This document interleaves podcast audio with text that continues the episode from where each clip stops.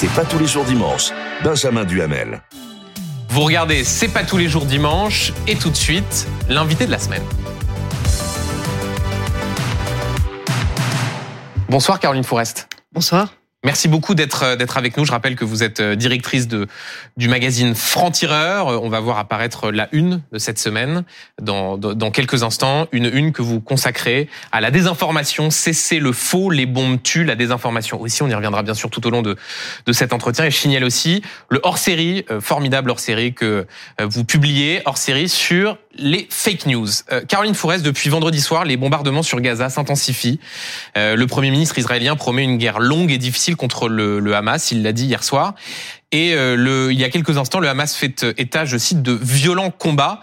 Euh, j'ai lu votre édito dans, dans Franc-Tireur cette semaine et voilà ce que vous disiez. Le Hamas, qu'espérait-il de crimes si odieux qu'Israël perde la tête, bombarde des civils et finalement entre dans la souricière de Gaza pour passer pour des martyrs et donc asseoir leur drapeau sur la cause palestinienne. Euh, est-ce que vous avez le sentiment qu'Israël est en train de, de, tomber dans ce piège que lui tend le Hamas? C'est la crainte, c'est effectivement ce que voulait le Hamas, c'était amener Israël sur son terrain, dans une souricière où le Hamas, en premier, il faut le rappeler, a fait prisonnier son propre peuple. Il a tout fait pour empêcher les civils de pouvoir fuir, il a fait même exploser des routes, enfin il a vraiment souhaité que le maximum de civils soient prisonniers avec lui dans ce bain de sang. Mais le, le, le drame, c'est qu'effectivement, on ne voit pas quelles étaient tellement les options d'Israël face euh, au pogrom qu'ils ont subi. Il mm, mm. faut imaginer que si nous-mêmes, nous étions avec Daesh à nos portes, euh, en venant de vivre euh, ce qu'ils ont vécu, avec peut-être 30 000 djihadistes prêts à recommencer ces pogroms, ces massacres, en prenant des roquettes toute la journée sur la tête, probablement nous perdrions la tête également. Et, et nous avons nous-mêmes bombardé probablement des civils en essayant de reprendre Mossoul avec la coalition quand il fallait défaire Daesh, avec l'armée irakienne, avec les Kurdes. Euh, donc c'est difficile de faire la leçon de là où nous sommes à, euh, à une démocratie attaquée comme Israël, mais la réalité c'est que néanmoins, plus il y aura de civils tués, plus cette guerre va durer, plus il y aura de civils tués, plus les ennemis d'Israël vont être renforcés, plus, plus, une solution plus ces innocents sont sacrifiés pour rien. Et plus une solution politique sera difficile euh, à trouver elle sera difficile de toute façon à trouver. Le Hamas ne la cherchait pas. Clairement, le Hamas cherchait encore une fois ce bain de sang pour pouvoir se martyriser. Et, euh, et, et, si vous ne répondez pas aux islamistes, eh bien l'impunité leur donne le sentiment qu'ils ont marqué des points. Et si vous leur répondez trop fort, ils savent se martyriser. Et, ils se victimisent. Oui. C'est la spécialité des frères musulmans, et c'est pour ça que les frères musulmans rendent fous à peu près tout le monde depuis 50 ans. Ils ont rendu fous les Égyptiens, les Algériens, les Jordaniens. Ils rendent fous depuis un moment maintenant les Israéliens. Euh, revenons encore et toujours, évidemment, vous, vous l'évoquiez au 7 octobre, à ces pogroms qui ont été commis par le Hamas. Euh, Rappelons-le, le plus grand nombre de victimes juives depuis, euh, depuis la Shoah. Euh, Est-ce que les opinions publiques, qu'elles soient occidentales ou dans les, ou dans les pays arabes, euh, risquent d'oublier ce qui s'est passé un peu vite le, le 7 octobre avec euh, ces bombardements qui ont lieu et qui, et qui évidemment font des, des victimes mmh. palestiniennes? Est-ce que au fond, c'est ce risque-là, et on je parlais d'un piège il y a quelques instants, qui est une sorte de retournement de l'opinion dans les jours et dans les semaines qui viennent. Bien sûr. Dans les premiers jours, on n'a pas vu euh, des manifestations de joie. On en a vu quelques-unes, mais pas autant qu'il y avait, il y en avait après la seconde Tifada. Il y avait quand même une forme de consternation, mais c'est vrai que ces images-là sont déjà très loin. Il y a déjà des manifestations qui commencent à applaudir le Hamas. Il y a évidemment la plupart de ces manifestants ont totalement oublié les visages des victimes. Parfois, ils les ont même niés. Mmh. Souvenez-vous la polémique sur euh, ces enfants décapités. Bien sûr. Le négationnisme était déjà en marche, leur supplice a été nié. Les portraits des otages, qui sont plus de 200 encore euh, prisonniers à Gaza par le Hamas, sont arrachés. Donc vous imaginez notamment bien, dans les rues de Paris, on y reviendra tout à l'heure sur la question y compris dans les rues de Paris. Donc ouais. imaginez, je vous parle même pas de la rue arabe, je vous parle aussi de la rue dans les démocraties occidentales. Si on est capable d'arracher les portraits d'otages au moment où ils sont encore otages, on peut deviner ce que sera cette forme déguisée de d'antisémitisme sous couvert d'antisionisme dans trois mois. Mm-hmm. Et c'est ça évidemment la grande crainte, c'est que c'est dramatique pour les civils qui vont être tués à Gaza, mais c'est dramatique aussi pour les juifs du monde entier qui vont se retrouver enfermés dans ce piège et pour encore une fois euh, tous ceux qui soutiennent la démocratie parce que les ennemis de la démocratie israélienne vont grandir. Est-ce qu'il est du, du devoir d'une intellectuelle comme vous, d'autres intellectuels, d'appeler de, euh, l'État d'Israël à la retenue dans, le, dans, dans sa réplique? Non, je, moi, je me sens pas ce genre de devoir. Je me sens en tant qu'intellectuel le fait de rappeler que ça n'est pas parce qu'on a subi un, le plus grave pogrom depuis la Seconde Guerre mondiale qu'on doit s'abstenir de faire tout pour épargner les vies civiles. Parce que justement, c'est ça la grandeur des démocraties. Mmh.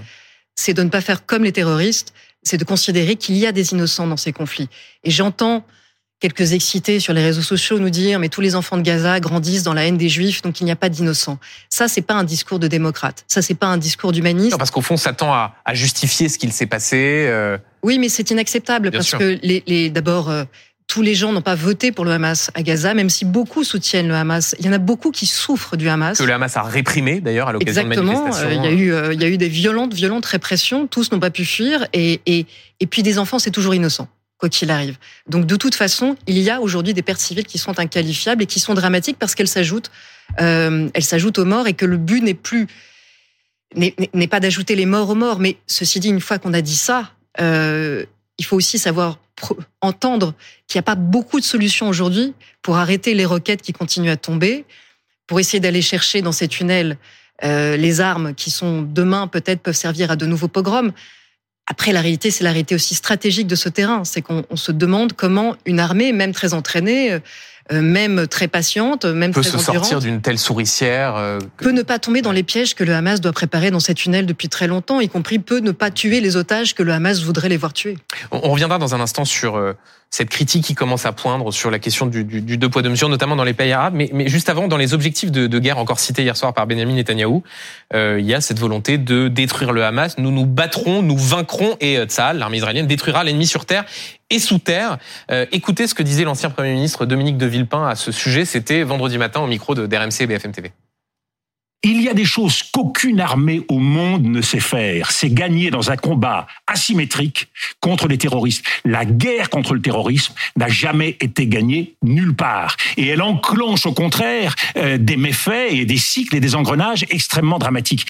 Euh, Caroline Fouez, vous avez beaucoup travaillé, vous le disiez, sur la question du terrorisme, de l'islamisme, de l'idéologie des frères, musulmans. Le Hamas en est une émanation. Est-ce que c'est possible de détruire euh, au-delà du fait de s'en prendre aux responsables militaires, est-ce que c'est possible de détruire ce que représente le Hamas?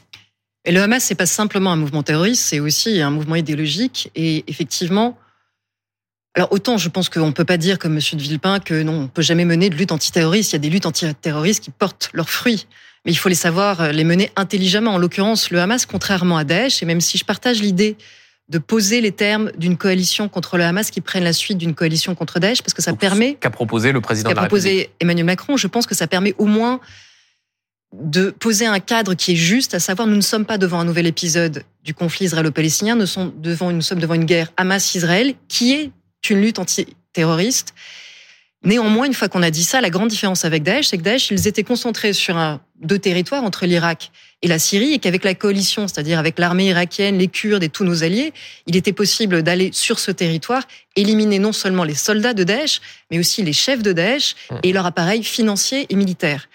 Aujourd'hui, le Hamas ne laisse dans la bande de Gaza que sa chair à canon, mais je vous rassure. que les euh, ah, chefs, je vous rassure, les, les, chefs du Hamas font des interviews sur Al Jazeera depuis leur villa climatisée à Doha, au Qatar. Euh, ils sont tout à fait à l'abri. Et quant au porte-monnaie, quant au trésor de guerre, il est à la fois au Qatar et en Iran.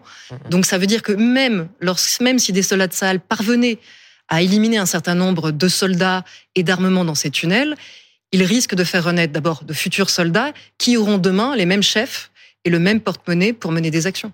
Euh, dans cette guerre entre Israël et le Hamas, Caroline Forest, la difficulté du moment tient à une sorte de, polarisation du discours, des prises de position. Euh, est-ce qu'il est encore possible d'être nuancé sur ce sujet, euh, condamner sans équivoque l'aurore des pogroms du 7 mm. octobre, tout en pleurant les victimes civiles palestiniennes, euh, tout en s'interrogeant sur la façon dont la cause palestinienne a été mise sous le tapis. Il y a quelques instants encore, la France a euh, les attaques de colons contre les Palestiniens en, en Cisjordanie. Est-ce qu'on peut comme ça tenir les deux bouts du discours sans être immédiatement sommé de choisir son camp comme s'il y avait un camp à choisir? Il va falloir, Benjamin, parce que c'est un enjeu démocratique immense et pas simplement euh, pour ceux qui sont directement concernés, pour nous tous, euh, y compris en France, on a besoin de tenir cette complexité, cette nuance, de pouvoir dire tout ce que vous avez dit à la fois. Euh, et ça va devenir de plus en plus dur. C'est-à-dire que là, nous sommes au premier jour de, cette guerre. Dans trois mois, encore une fois, les photos des otages seront totalement oubliées, totalement arrachées, les pogroms seront niés. Euh, chacun sera dans son couloir informationnel, qui est aussi un couloir émotionnel, hémiplégique au maximum. Chacun ne verra plus la vérité de l'autre et nos conversations vont devenir chacun verra absolument sa vérité. sa vérité. Ce qu'il voit sur les réseaux sociaux, ce qu'il entend. Ceux qui, qui, ne verront que euh, les, les, les, enfants victimes des pogroms et ceux qui ne verront plus que les enfants civils palestiniens tués. Et on n'arrivera plus à être sensible à, à la douleur ou à la colère de l'autre. C'est déjà le cas. Donc je peux même pas imaginer ce que ça va être dans trois mois. Et le problème, c'est qu'il y a un enjeu pour nous, c'est que nous sommes quand même toujours sous la menace, notamment de consignes de Daesh contre les Juifs en France, en Europe, en Occident en général et que ce pourrissement, cette euh, polarisation, elle peut avoir des effets très concrets. Très concrètement, elle peut continuer à ôter la vie de certains de nos compatriotes. Euh, je voudrais vous soumettre le texte de Delphine Orviller, euh, écrivaine, rabbin, qui je crois résume assez bien cette tendance de, de l'époque, parfois cette hémiplégie dont, dont, dont vous parliez. Euh, voilà ce qu'écrit Delphine Orviller sur les réseaux sociaux. Entre ceux qui appellent au cessez-le-feu immédiat sans exiger dans un même souffle la libération immédiate de tous les innocents kidnappés, ceux qui refusent de nommer la barbarie islamiste pour en faire une résistance, ceux qui pensent que la vengeance et le deuil autoriseraient tout, qu'ils aillent vomir leur haine ailleurs. Oui, je, je partage. pu l'écrire. Oui, oui, je partage chaque mot qu'a écrit euh, Delphine Orviller. Et d'ailleurs, c'est honnêtement une des sources de réconfort, c'est que je pense quand même qu'on est un pays où il y a un débat intellectuel assez vif, mais aussi assez euh, profond, assez complexe. On est quand même assez nombreux, en fait, à essayer de bonne foi et de bonne volonté de faire en sorte que l'on reste humaniste, même face au pire, sans être lâche. C'est ça qui est difficile. Mmh. C'est qu'il faut regarder en face. Il ne faut pas que la volonté de la nuance empêche l'action, parce qu'il y a beaucoup de choses à faire contre le terrorisme, contre le djihadisme, contre l'islamisme ici, contre le racisme, contre l'antisémitisme, et que il faut aussi, sans doute, évidemment, espérer qu'un jour le processus politique se relance sur le conflit israélo-palestinien, mais pas tant que on n'aura pas, encore une fois, récupéré ces otages. Et malheureusement, ce processus est entravé par la guerre que le Hamas a déclenchée contre Israël aujourd'hui. Donc il faut au moins garder les choses dans le bon ordre et ne pas chercher à entraver ou en tout cas à occulter Comme une horreur. On voit, par exemple, il y a un débat autour du, du vote de la France aux, aux, Nations Unies qui a voté une résolution euh, qui euh, euh, voilà, demande cette trêve humanitaire. Et il y a un reproche qui est fait, cette euh, résolution n'évoque pas le, le, le, sort des otages. Ça, c'est euh, un exemple d'espèce de choses qui ne sont pas prises dans le bon ordre? Oui, c'est un oubli de la complexité et de l'engrenage dans lequel on est, auquel malheureusement l'ONU collabore de plus en plus. C'est vraiment un lieu qui ne permet plus justement le concert des nations. Ça, c'est terrible. Nous n'avons plus de communauté internationale qui c'est discerné. Nous avons un rapport de force entre des démocraties et des tyrannies, et aujourd'hui, malheureusement, souvent les tyrannies sont plutôt en majorité, ce qui crée une vraie, vraie déstabilisation. Euh, Caroline Fourret, cette guerre entre Israël et le Hamas, c'est aussi une guerre d'information, de propagande. On voyait il y a quelques instants les, les titres de, de, vos journaux. On a vu ce qui s'est passé avec le bombardement de l'hôpital à Gaza, euh, en fait du parking mm. d'ailleurs de, de, de, cet hôpital attribué trop vite par des médias à, à, Israël. On voit aussi la difficulté de se fier euh, au bilan des victimes palestiniennes qui est donné par le ministère de la Santé palestinien tenu par le par le Hamas. Ça, c'est une donnée essentielle du conflit à prendre compte. Ça a toujours été le cas cette guerre de l'information, mais là, c'est particulièrement prégnant à cause quoi Des réseaux sociaux, de la faculté à, à, embraser tout cela très vite Alors vous avez vraiment une accumulation de facteurs qui, qui favorisent cette guerre informationnelle. D'abord, vous êtes sur le conflit le plus passionnel qui soit au monde. Il y a beaucoup de conflits euh, compliqués à travers la planète, mais celui-là est le plus passionnel pour des raisons à la fois compréhensibles parce que ça peut apparaître comme le dernier combat anticolonialiste, puis pour des raisons beaucoup plus douteuses parce que c'est aussi parfois un combat antisémite. Euh, mais en plus, il se trouve que là, nous sommes dans un moment où nous avons une guerre à huis clos qui va se dérouler sans beaucoup de témoins. Donc, il n'y a pas beaucoup de journalistes sur place pour vérifier, ce qui ne fait que l'on dépend, en effet, d'une source unique qui est une source terroriste habitué à mentir, mais je veux dire, les mensonges et le Hamas, c'est même pas. Et en même temps que c'était un bilan qui était repris régulièrement lors des précédents conflits sans que pas grand monde y voit euh, source voilà. à commentaire. Ou... Mais là, il faut que chacun prenne ses responsabilités. Et les responsabilités journalistiques dans ce moment-là sont immenses. C'est-à-dire mmh. que quand on a une source unique terroriste, il faut le préciser. Il faut savoir qu'il faut diviser les chiffres, si ce n'est par 5, au moins par 10. Et néanmoins, encore une fois, une fois qu'on a dit ça, il ne s'agit pas de nier qu'il y a des pertes civiles aujourd'hui dans la bande de Gaza. Il y en a, il y en a de trop nombreuses. Mais vous évoquiez l'épisode de l'hôpital, ça a été une bataille, en même temps, ça a été une bataille passionnante du point de vue du journalisme. Mmh. Puisqu'effectivement, dans un premier temps, cet hôpital était donné comme détruit, alors qu'en fait, il s'agissait que du parking. Il y a eu une bataille pour savoir si c'était une roquette ou un missile, d'où il était parti. Puis ensuite, il y a des journalistes qui ont trouvé qu'une des sources parmi dix autres n'était pas tout à fait exacte. D'autres en ont déduit que du coup, il fallait mmh. invalider ce que les neuf autres sources disaient. Et vous voyez bien que c'est un épisode parmi d'autres. Et compte tenu des, des, méthodes du Hamas que vous évoquiez, est-ce que la bataille est perdue d'avance pour Israël dans cette guerre de la propagande? La bataille de l'opinion est quasiment perdue d'avance. Oui, avec l'usure, oui. C'est-à-dire qu'à la première semaine, les gens vont pouvoir se battre comme ils l'ont fait sur l'hôpital. À la deuxième semaine, à partir du moment où il y aura effectivement de toute façon encore plus de, de victimes civiles et que le conflit va durer, plus les semaines vont continuer, plus Israël perdra la guerre de l'information, plus le refrain que l'on connaît du pot de terre contre le pot de mmh. fer va pouvoir reprendre et jouera, euh, jouera en sa défaveur, clairement. Euh, vous, vous évoquiez tout à l'heure, on évoquait tout à l'heure le, ce commentaire qui commence à, poindre, euh, notamment dans les rues arabes, du deux poids deux mesures entre mm. les victimes israéliennes et les victimes palestiniennes. Je voudrais vous faire écouter ce que disait cette semaine la reine Rania de Jordanie. Nous sommes choqués et déçus par la réaction du monde face à cette catastrophe. Lorsque le 7 octobre s'est produit, le monde a immédiatement soutenu Israël et son droit à se défendre. Puis il a condamné les attaques qui se sont produites. En revanche, ces deux dernières semaines, il n'y a eu que du silence. Il y a deux poids, deux mesures et c'est choquant pour le monde arabe. Il y a eu un deux poids, deux mesures? Alors d'abord, la rhétorique du deux poids deux mesures, il faut la manier avec précaution, surtout en France, parce que c'est vraiment la rhétorique que Dieudonné a utilisée pour faire flamber l'antisémitisme dans notre pays, avec peut-être encore plus de succès que même les réseaux des frères musulmans. Et quand on est un des pays où il y a le plus nombre d'incidents antisémites, d'agressions antisémites et même des crimes antisémites, hum je pense qu'il faut, il faut le manier avec précaution. Maintenant, Rania de Jordanie est une reine jordanienne d'origine palestinienne. Et parle aux rues arabes qui, pour beaucoup, sont assez convaincus de cet argument. Son discours est réellement inflammable, en réalité. Elle, elle parle avec son émotion, on peut le comprendre. Mais il y a un, l'émotion est souvent euh, mauvaise conseillère et en tout cas brouille le discernement. Ce qui m'ennuie plus, c'est qu'il y a des, des, des enfants dans nos écoles qui vont le reprendre et qui vont l'entendre et qui vont adhérer à ce, à cette relativisation qui essaie de renvoyer dos à dos les victimes sans tenir compte des intentions et du contexte. Or, c'est fondamental parce que, d'abord, tout le monde regrette. Enfin, il y a des voix qui regrettent les victimes civiles aujourd'hui à Gaza, absolument. Euh, on vient de le dire, mais de très nombreuses voix le disent. Donc, c'est un mensonge que de dire qu'elles n'existent pas. Mais surtout, on ne peut pas comparer euh, le fait d'avoir tué des enfants délibérément en attaquant, comme le fait le Hamas, et le fait de tuer des enfants involontairement en se défendant comme le fait Israël. Cette différence-là, c'est pas pour dire que c'est plus grave ou moins grave mmh. qu'un enfant meurt d'un côté ou de l'autre. Un enfant qui meurt, c'est toujours grave. Mmh. C'est grave pour sa famille, c'est grave. Mais en revanche, refuser ces distinctions intellectuelles et morales entre l'intention de tuer pour attaquer quelqu'un en raison de qui il est, ce qui est un acte raciste, qui est un pogrom, et encore une fois, bombarder pour se défendre au risque de tuer des civils, ça n'est pas la même démarche, ça n'est pas la même intention, et c'est normal que ça n'entraîne pas exactement les mêmes réactions, ça entraîne de la tristesse, mmh. et ça n'entraîne pas exactement les mêmes commentaires, et c'est normal parce que ça n'est pas la même chose en réalité. Euh, car une fois, je voudrais aborder une des conséquences dramatiques de ce qui se passe au Proche-Orient euh, sur notre sol, c'est la recrudescence des actes antisémites, plus de 800 en trois semaines contre euh, 436 sur toute l'année 2022, euh, des slogans antisémites entendus dans les, dans les rues de Paris, des affiches euh, arrachées, on le, on le disait il y a quelques instants, euh, d'où vient cet antisémitisme euh, Vous qui avez travaillé sur ce sujet, si on doit faire une radiographie de cet antisémitisme, il, c'est quoi? C'est un antisémitisme islamiste qui vient d'une partie de l'extrême gauche euh? Il a, il a, plusieurs couches, il a plusieurs visages, malheureusement, cet antisémitisme. Depuis la seconde intifada, il a flambé en France à nouveau, alors qu'il avait quasiment disparu, qu'il était devenu l'apanage de l'extrême droite la plus classiques, comme par exemple l'extrême droite nationaliste révolutionnaire du GUD, qui d'ailleurs ces jours-ci soutient plutôt le Hamas, comme ils ont toujours soutenu la cause palestinienne par antisémitisme.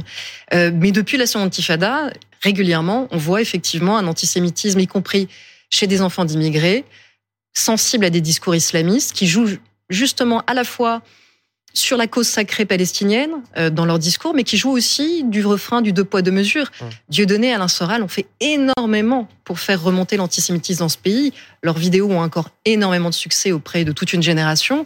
Et puis vous avez le complotisme qui fleurit mmh. avec Internet.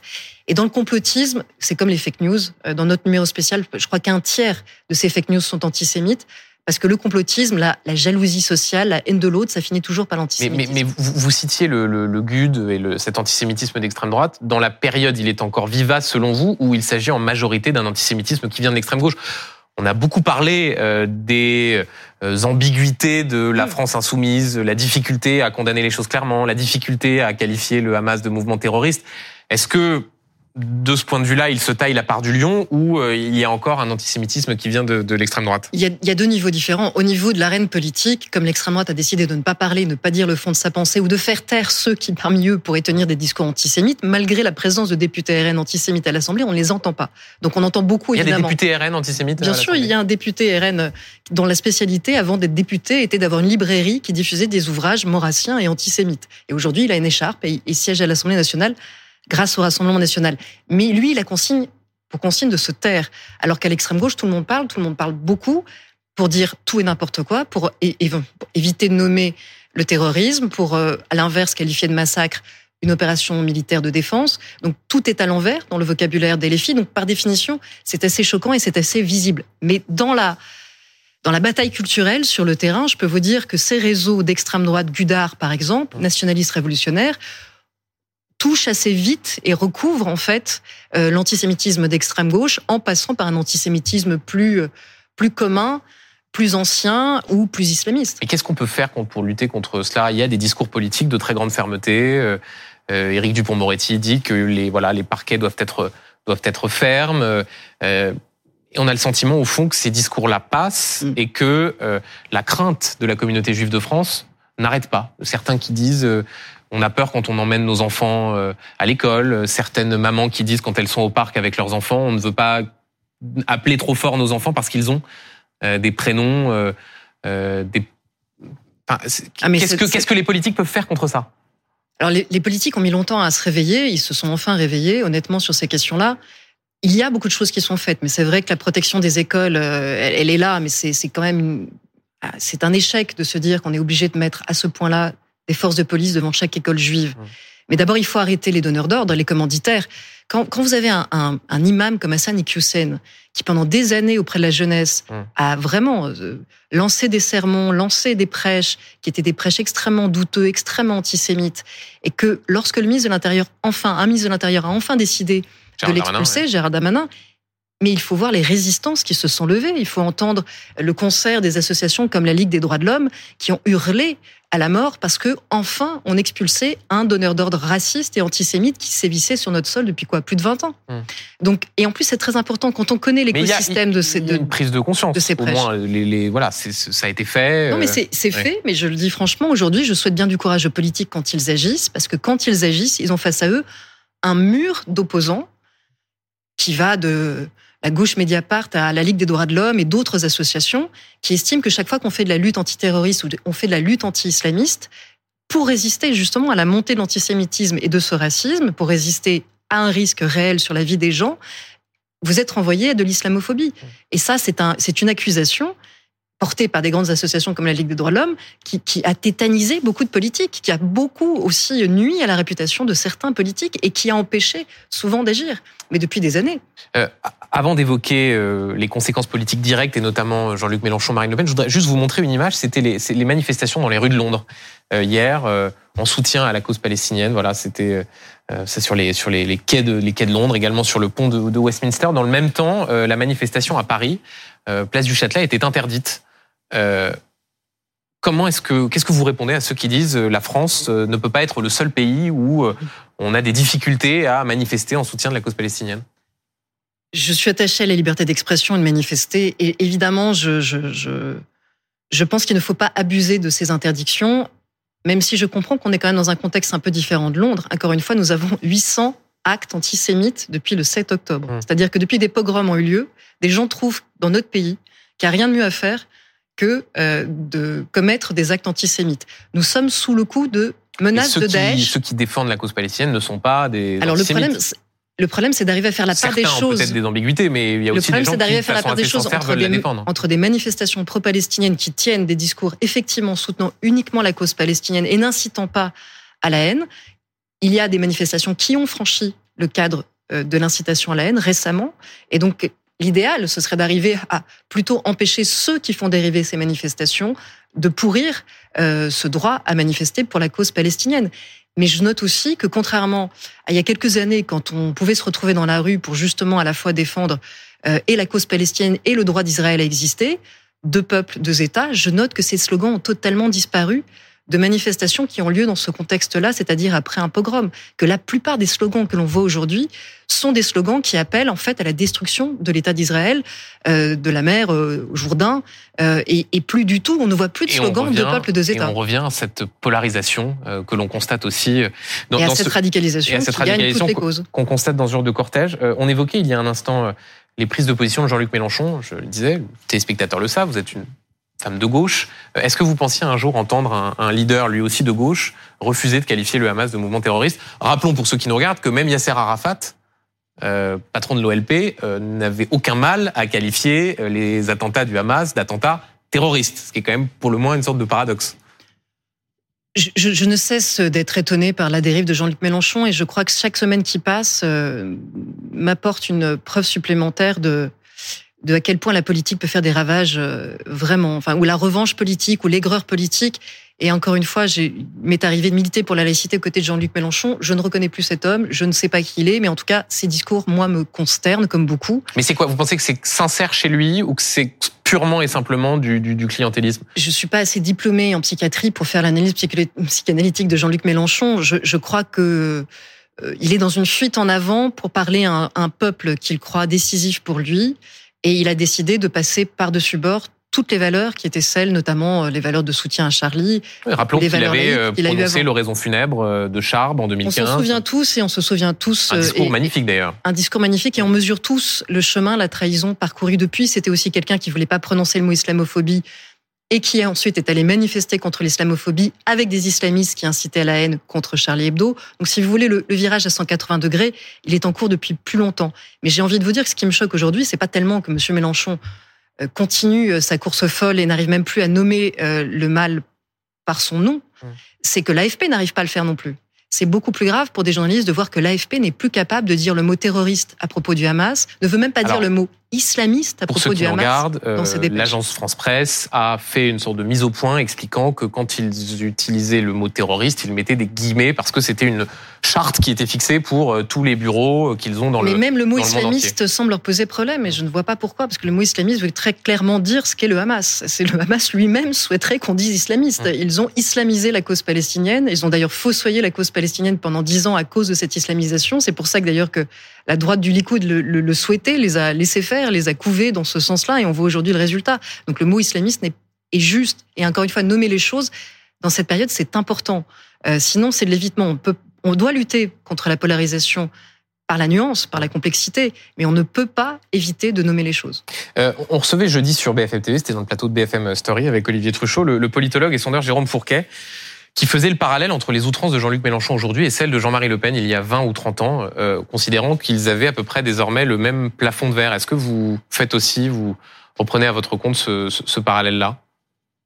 En tout cas, Riverol semble faire, puisque à sa une, ce journal d'extrême droite très ancien a, a, salue aujourd'hui Jean-Luc Mélenchon. Je, je, je les mettrai pas exactement sur le même plan, mais du point de vue de la méthodologie, du point de vue de la démagogie et du fait d'être prêt, encore une fois, à sacrifier la vérité pour l'outrance et à pratiquer l'outrance pour polariser et se créer un public à soi, il y a clairement des similitudes euh, frappantes. Euh, dans ce contexte, vous le disiez, Marine Le Pen est certes silencieuse, mais euh, elle progresse dans les sondages en termes de, crédibilité, même en termes de, de, compétences. Elle profite de ce moment pour se montrer comme une défenseuse de, l'État d'Israël. elle risque de bénéficier politiquement, j'entends, de des errements de, la France insoumise et de, et de Jean-Luc Mélenchon? Ah, c'est un marchepied. La France insoumise, je crois vraiment, a, a été euh, créée. C'est pas possible pour servir de marchepied au Rassemblement national. C'est ce qu'on finit par penser. Tellement, à force de dire n'importe quoi, à force d'être dans l'excès et dans la complicité même avec ce qu'il y a de pire, elle n'a qu'à se taire pour effectivement apparaître comme presque rassurante. Aujourd'hui, elle rassure les Français. Vous, vous ne l'accréditez pas de la moindre sincérité sur ce sujet? Mais en fait, la sincérité de Marine Le Pen, c'est pas vraiment la question. Marine Le Pen, elle est née là où elle est. Elle fait la carrière qu'elle fait parce qu'elle n'a pas réussi à faire autre chose dans sa vie professionnelle et qu'elle vit bien de cette façon de faire la politique. Mais ceux qui pensent que euh, voter pour Marine Le Pen, ça ne voter que pour elle, à l'inverse, sont aveuglés par comment fonctionne ce parti politique. Il n'y a pas que Marine Le Pen au Rassemblement national. Si, si même elle sincèrement a envie d'évoluer, il y a tout un parti, il y a tout un mouvement, il y a des hommes de l'ombre, il y a des hommes qui tiennent les comptes, qui tiennent, qui sont d'ailleurs impliqués dans les affaires de, financement mmh. du Rassemblement national. Elle dit qu'elle s'en sépare ou qu'elle ne les connaît Mais pas. Elle s'en sépare dès que les journalistes, j'en fais partie, insistent trop pour les nommer. Mais là aussi, c'est important de nommer les choses, si vous voulez. Quand un monsieur comme Axel Lousteau, qui est l'un des anciens chefs du GUD, mouvement le plus antisémite de France, le mouvement le plus radical à l'extrême droite en réalité, et un des hommes les plus violents qui, soit, a été le, trésorier de son micro-parti personnel pendant dix ans jusqu'à il y a quelques mois. Vous pouvez pas imaginer euh, que cet homme-là, vu le poids qu'il a sur la cagnotte, si fondamentale pour la famille Le Pen de Marine Le Pen, est quelqu'un qu'elle connaît à peine. Ces hommes de l'ombre, qui encore une fois dans les affaires de financement du parti, sont très importants, mais ils sont cachés aujourd'hui. Ils sont cachés aux yeux des Français parce qu'effectivement, il ferait tâche par rapport à la stratégie de la dédiabolisation. Mais je vous donne juste un autre exemple. Vous savez, avant l'affaire du détail, Jean-Marie Le Pen avait entamé une grande, grande campagne de dédiabolisation. Il était allé aux États-Unis rencontrer les groupes euh, israéliens, pro-israéliens, et il leur avait dit tout son amour d'Israël. C'était quelques semaines avant qu'il fasse sa sortie sur le point de détail et que sa stratégie soit fichue en l'air. Il faut faire confiance au Rassemblement national. La vérité finit toujours par passer, si ce n'est par la fenêtre, peut-être euh, par une autre. Pour, terminer, Caroline Fourès, je, voudrais qu'on aborde rapidement le sort de, de, des autocrates en Europe qui semblent s'accommoder plutôt bien de, de, du risque de chaos. Vladimir, Vladimir Poutine d'abord, euh, il a reçu carrément au Kremlin des responsables du Hamas. Il n'a pas condamné les attaques du, du, du 7 octobre. Il y a un risque qu'il sorte renforcé de, de la crise actuelle? Ils sont déjà renforcés par la crise actuelle. D'abord, Vladimir Poutine, il va falloir faire la lumière sur ce qu'il savait et ce qu'il ne savait pas, parce que c'est difficile d'imaginer qu'un des plus grands alliés de l'Iran, qui a financé en partie ses opérations, qui a des services secrets aussi, développé que les siens dans la région, qui a reçu, vous l'avez rappelé, les leaders du Hamas quelques mois auparavant, ne savait rien de ce qui allait se passer, quand on sait à quel point ce qui s'est passé arrange ses affaires, et notamment la guerre brutale qu'il mène contre l'Ukraine. Ce qui est certain aussi, c'est que l'ordre mondial dont on parlait n'existe plus. Aujourd'hui, les tyrans, Poutine, la Chine, l'Iran, la Turquie aussi, eh ben, sont quoi? en train d'être en position de force pour l'ordre du monde. Écoutons ce que disait euh, le, président turc, c'était euh, hier, et vous terminez votre, votre commentaire juste après. Écoutez. Hey, l'Occident, je m'adresse à vous. Voulez-vous relancer une nouvelle croisade du croissant contre la croix? Les mots sont, sont forts. Mais euh... Monsieur Erdogan, comme Monsieur Poutine, est sous-estimé. Il dit depuis des années euh, sa volonté de conquête, d'impérialisme, de violence envers l'Occident. Et il est membre de l'OTAN et on fait semblant de ne pas l'écouter et de ne pas l'entendre. Et dans l'histoire, chaque fois qu'on a ignoré les, les discours haineux des tyrans, on l'a payé très cher. Et par ailleurs, pour la petite histoire, euh, Monsieur Erdogan essaie de faire croire qu'il est à la tête du camp des opprimés euh, et que la Turquie l'a toujours été pendant des centaines et des centaines d'années.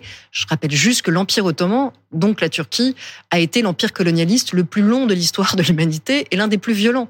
Donc on est capable de réécrire aujourd'hui l'histoire, de se faire passer pour le camp des opprimés, pour inciter à la haine. Et, encore une fois, qui a aujourd'hui euh, le moyen de faire en sorte qu'on prenne au sérieux cette menace? On est pris entre tellement de dangers, tellement de tyrannie, qu'il faut temporiser. Euh, qui, est, qui est capable de demander des comptes aujourd'hui à l'Iran? Ça éviterait peut-être des morts euh, gazaouis, des civils gazaouis, si on pouvait demander des comptes aux financiers de cette opération et de ces pogroms. Mais personne n'en a les moyens. De même est les, les démocraties tiennent au moins en Ukraine, c'est le dernier lieu où elles tiennent, et c'est un lieu où elles doivent gagner. Absolument, sinon, l'ordre d'après, c'est tous ceux que vous avez cités, ceux qu'on vient d'entendre, qui régneront. Merci beaucoup, euh, Caroline Fourès, d'avoir été l'invitée de C'est pas tous les jours dimanche. Pour ceux qui nous regardent, je remontre ces deux couvertures, celle du numéro de, euh, de, de, cette semaine sur euh, la question de la désinformation et le hors-série sur les fake news. Merci beaucoup, Caroline Fourès, pour cette éloge de la nuance. C'est pas si fréquent en ce, en ce moment.